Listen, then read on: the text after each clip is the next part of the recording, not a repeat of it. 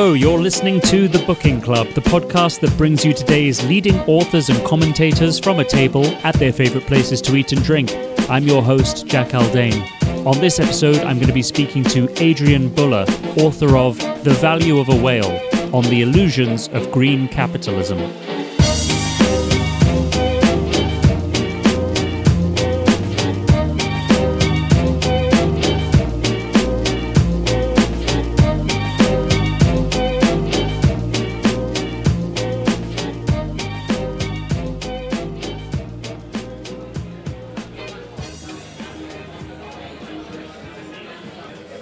Adrienne, why are we at Big Joe?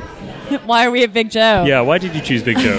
uh, I'll be honest with you. I live right around the corner, so it was very convenient for me. Um, and basically, I'm a big fan of their uh, other restaurants. Uh, I've actually never tried this one. I didn't know that there were other restaurants. Yeah, this is so- we're in Hornsey yeah. Road in North London. Yeah, Right. Finsbury Park. But it's a couple guys, as far as I understand it, who have a, a handful of restaurants. So there's one in Stoke Newington called Primeur. It's very, very good, kind of fancy dinner spot. Right, Yeah. right, okay. Well, I was just telling you about uh, the Booking Club's events. Um, there is one coming up on the 20th of November in Stoke Yeah. Newington, where we're going to be having the Guardian cartoonist Martin Rowson talking about a book that he is currently crowdfunding with the independent publishers Unbound. So I thought I would sneak that in at the top. We are here to talk about the value of a whale. Thank you very much. Cappuccinos have just arrived. Thank you. I, I should uh, come clean and say that as a journalist, a few years back, I worked for a trade publication that covered the world of impact investment. Um, at the time, as a financial journalist, I thought I had finally found an enlightened niche in the finance world where financiers spoke about things that actually mattered and used their skills to address them. And while a great many people I met over those years did care about the future of the planet and did want to do some good, I soon learned that all of them were really searching for a way to do what they had always done. Hmm. And that sustainability, deep down, meant to them the sustainability of incentives, hmm. the sustainability of reward, of global consumption, of growth. Climate change had presented an obstacle to that. Therefore, it was important to address climate change. I suppose to start off, what is the main thrust of the value of a whale? It's, it's a good question. Um, so the main thrust of the book is basically, I mean, I, think there is a lot of energy now being directed at engaging with the impact of the climate and nature crises on uh, the economy, particularly in the U.S. and U.K. And you know, sustainable finance and impact investing are good examples of the way that those two things are kind of starting to bleed into each other. Um, but I think I wanted to understand a shift in mindset that I was seeing in sort of the corporate sector or in finance away from basically trying to obstruct climate policy or to not engage with it at all, and instead pivoting towards really wanting to kind of shape how the agenda towards uh, you know a decarbonized future advances and to really kind of yeah be leading the charge to make sure that the way that that process happens um, kind of serves the interests of business and to really shape that agenda. Um, and I think that's an important thing uh, to try and understand if you know you're someone who like myself is concerned about you know not only decarbonization in some kind of abstract sense but in you know doing so in a way that doesn't kind of reproduce or worsen injustices and kind of inequalities in the economy. So, um, yeah, that's basically the main kind of themes that I explore. And it seems like in the book, what, what you're saying is, is that actually, in trying to solve this problem through the market, we are actually, in fact, making it worse. I mean, less than a decade ago, green finance was only vaguely a thing, right? But over the past few years, it's exploded in popularity, and with that momentum, it's produced a fair number of scandals, giving rise to the term greenwashing, another term we'll get into. But of course, before that, I think it's important for us to go back to the origins of green capitalism. When and by whom was it first imagined that global finance could tell a new story about itself as an engine for sustainability? Ooh, that's a good question. I'm not sure I can identify a very specific individual or firm that first kind of started to enact this. I think there was a growing understanding, um, as you've talked about there, that you know the climate crisis did pose a really substantial risk to financial stability and the ability for financial firms to kind of uh, you know, maintain consistent and, and growing returns. And so needing to understand the risks that climate posed to finance. And that's something that has been kind of, yeah, as you said, growing over the past decade. Um, and I think it's coincided with growing public awareness and concern over the climate crisis, such that, you know, it was finally matched with quite an upswing in kind of demand on the part of uh, you know consumers for there to be options to kind of at least invest or kind of spend their money in ways that they felt aligned with their values. And so there was kind of a captive market there for financial firms who started to understand that you know this did pose a substantial risk to their business model and to you know their ability to operate and, and be profitable, basically. What was the inspiration behind the title of the book, The Story of the Whale? So I uh, was lucky enough to grow up on the west coast of Canada, um, and so you know had a lot of very lucky experience as a kid where I got to see kind of whales in the wild, but basically you know nature and environmentalism was just kind of bred in the bone a little bit. Um, and marine species have always really spoken to me. Um, and then I have always kind of followed new research and new studies into whales just because I find them fascinating. And there's a wonderful book um, that inspires some of the kind of anecdotal uh, content in the opening chapter, which is called. Fathoms, and it's by Rebecca Giggs, and she talks about whales as a sentinel species for kind of the well-being of the environment as a whole, and, and by extension for humanity. You know, the the fate of whales, the way she describes, is kind of intimately tied up with our own. They're a good, you know, kind of marker in nature of whether you know marine ecosystems are struggling or facing particular threats. Um, and I found that very compelling. But also that happens to coincide with um, it was a couple of years back that this first was published, but the sort of study that I cite at the start of the book, which is a couple of researchers at the International Monetary Fund, um, thinking about how we should find a way to sort of put a price on nature so that we can protect it, was their logic. And so they tried to arrive at a calculation that describes the value of a whale. And if you Google it, it comes right up, doesn't it? It comes right and, up. And now. what was the auction price? Uh, Two million US dollars about per whale, um, or one trillion for the global stock. I should say that's only great whales, so dolphins and porpoises. Sorry, you're excluded. Um, but they, you know, they sorted that um, and arrived at that number based on combination of things like their contribution to ecotourism, so basically whale watching tours, um, but also their role in carbon sequestration. So whales, you know, per pound can absorb more carbon uh, than a tree over their lifetimes. Um, and you know, I thought that that was a particularly kind of jarring. Um, jarring example of the way that uh, our kind of econ- economic structures and institutions, um, and indeed policymakers, kind of view uh, nature and the nature crises, and you know that this is only something that can be saved and protected if we're able to arrive at a monetary value for that. And I really wanted to challenge that kind of idea in the book. What's that on your arm? yes, on my left forearm um, is a hand poke tattoo of a blue whale. Um, they actually based the image on the cover off of my ask. tattoo. I was about to ask. yeah, so he features uh, on the cover of the book. I don't have a name for him actually. I should have one. Big Joe. All right, fine. Big Joe. Happy birthday. So, looking at the menu, then, what takes your fancy? You said this is a place where you order. You tend to order lots of small things, right? Yes. What are we going for? Classic, very trendy. Um, so I am a pickles fanatic, and I know that they make all of their bread and pickles and butter and stuff in house. So I'm going to get a bunch of those. And then um, they have lovely pizza slices that we share. So we're just going to be sharing everything. Hope that's okay. That's absolutely fine. And uh, are you vegetarian?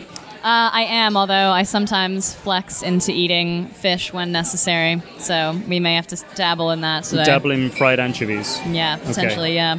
I wonder what the value of an anchovy is. so, how did greenwashing start, and and have regulators had any real success in policing it?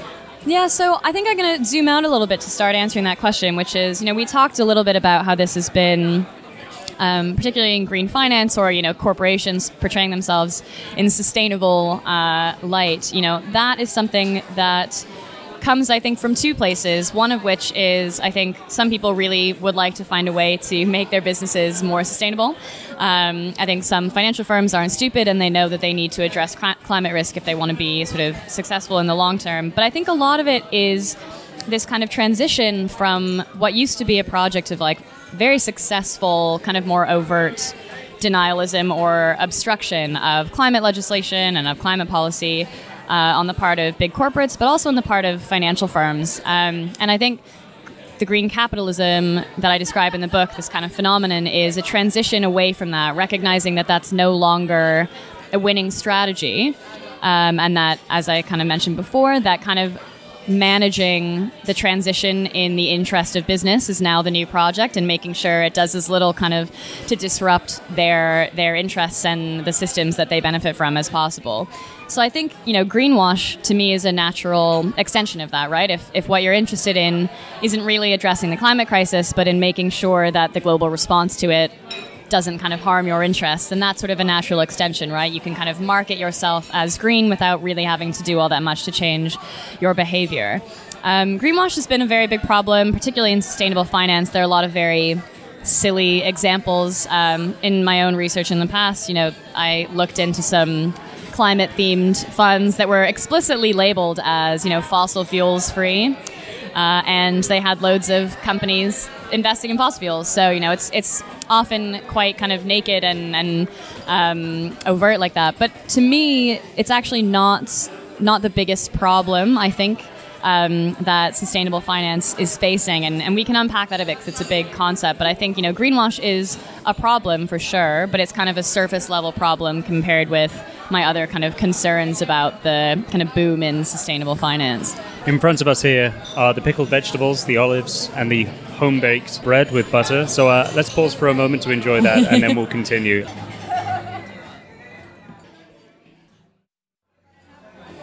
So you mentioned there your concerns that go beyond greenwashing. Yeah, so greenwash is definitely a problem, and you know I do think that most people would be, you know, disappointed to find out that you know they're trying to do something good and that you know companies are kind of preventing them from doing that or kind of misleading. Um, but for me, I think what concerns me about um, the kind of sustainable finance or the ESG, so that's environmental, social, governance, investing, about the boom in that is that the kind of mechanics of the way that most people are able to engage with the investment system and, and with a lot of what happens in the investment system and in ESG in particular basically mean that it's not really, I think, shifting capital and shifting investment and financial flows in the way that people think it is.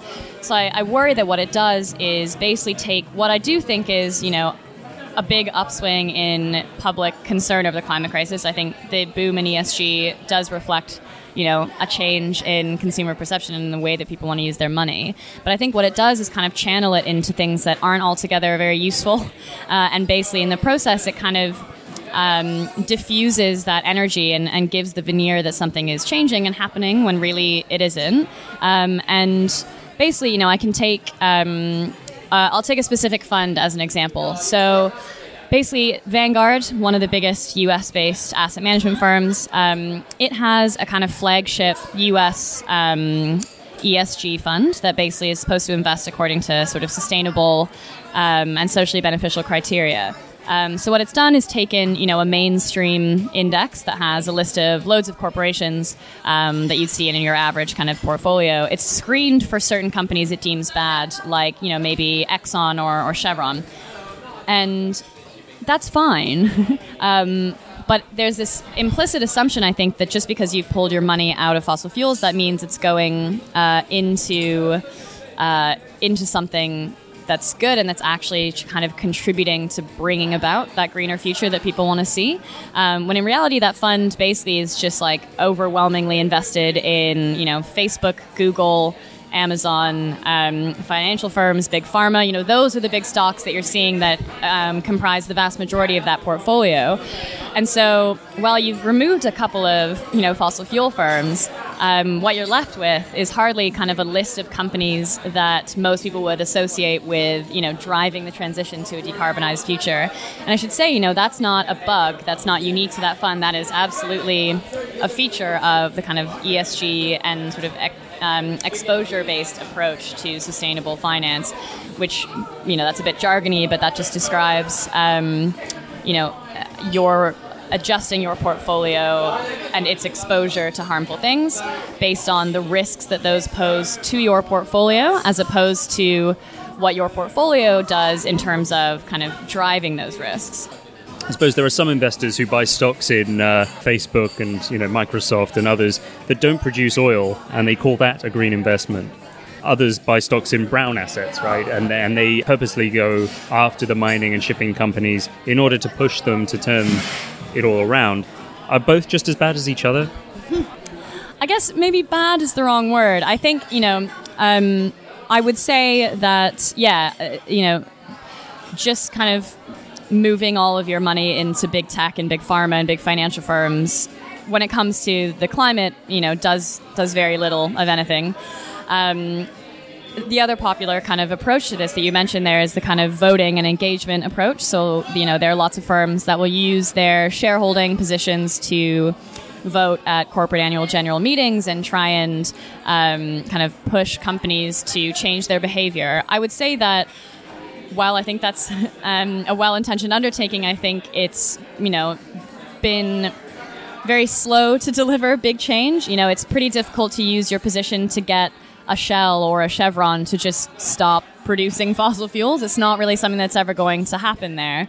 Um, and a lot of the wins that we have seen from that are based around disclosure. So instead of getting companies to actually change their business plans in a really material way, um, the wins you have are that they'll disclose what they're doing and disclose the bad things they're doing, but not necessarily change them. And that again comes down to the fact that this is, you know, if we're doing it through the financial system, this is always going to be an approach based on financial risk. And disclosure is again a way that investors perceive that they can sort of minimize risk because they've got you know much more complete information about a company and its plans. Um, and that's kind of why I think we've seen a lot of that be the focus of, of engagement. And there are people trying to do really good work, but the other issue is that you know, we have, and I talk about this a lot in the book, is that we have an investment system that kind of makes those changes almost structurally impossible um, because you've got you know three or four big U.S. kind of titans of investment. So your BlackRock, Vanguard, State Street, Fidelity,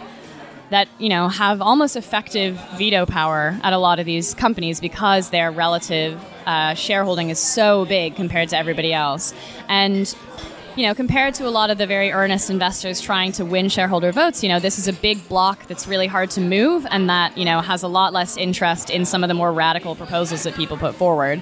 So if you're up against that massive stake, it's often, you know, impossible to win unless you get them on board, and that happens relatively infrequently.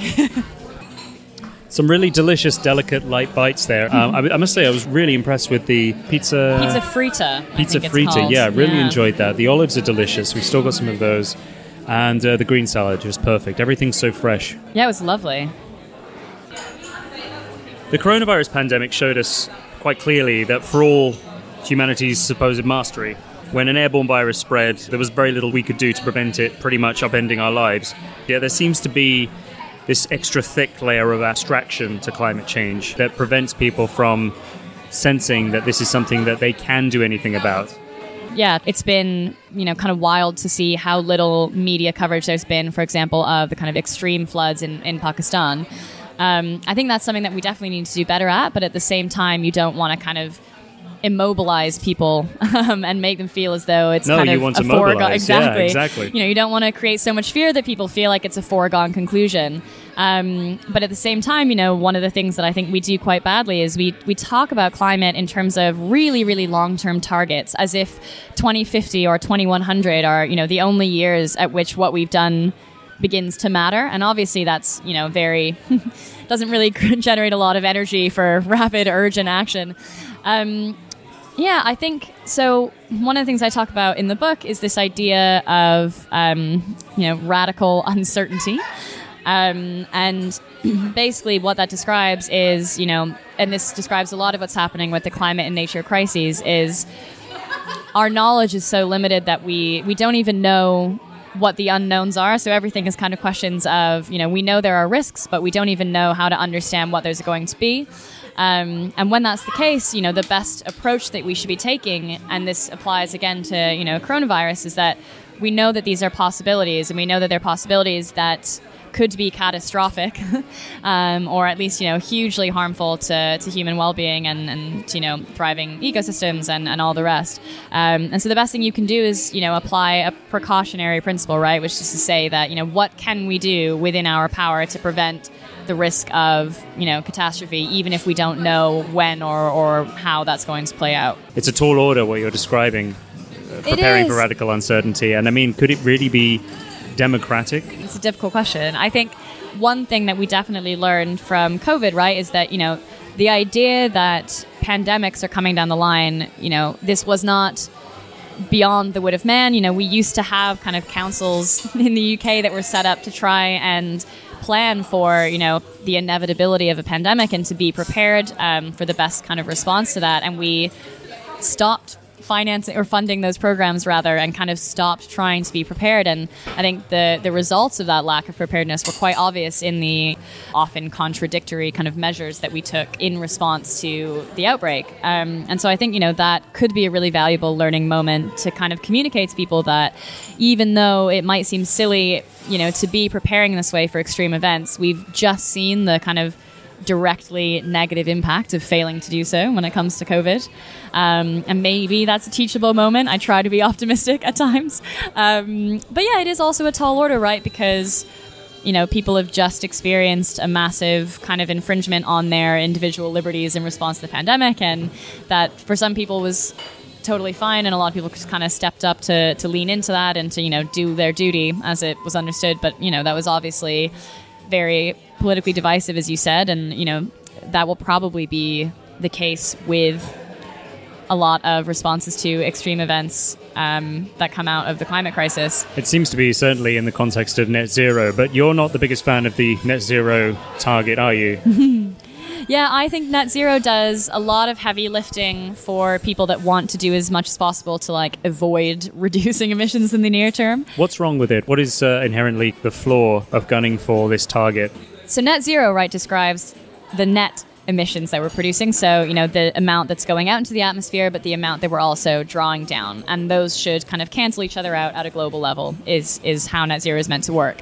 What's happened is one, by combining those two, you know, that's, I, I should say, that's in terms of like purely a technical sense, that's a necessity. We're never going to stop emitting all carbon and reach a fully zero carbon state. That's not even how you know natural systems work. However, um, I think what it does is kind of obscure how much of that um, transition needs to be eliminating basically all of our emissions of fossil fuels wherever possible, and then relying on carbon drawdowns like you know reforestation or other technologies to just kind of eliminate the last kind of what's called residual emissions that we just can't get rid of.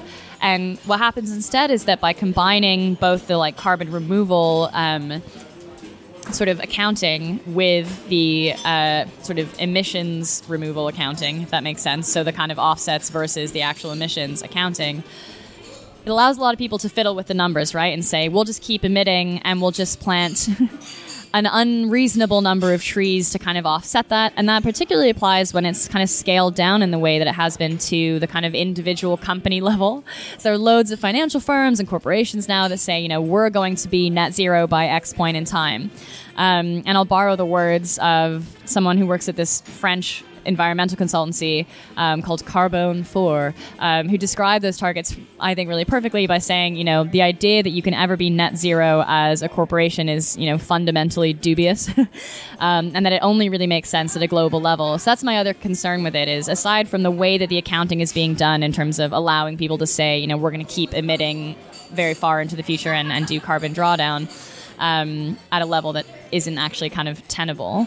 Um, it also has been trickled down to this kind of corporate level um, where it's used kind of as a smokescreen for sustainability and again creates this kind of veneer of action where there really is none in a way that I worry kind of yeah diffuses some of the momentum and kind of public energy that we really really need to have behind actually you know acting on the climate crisis.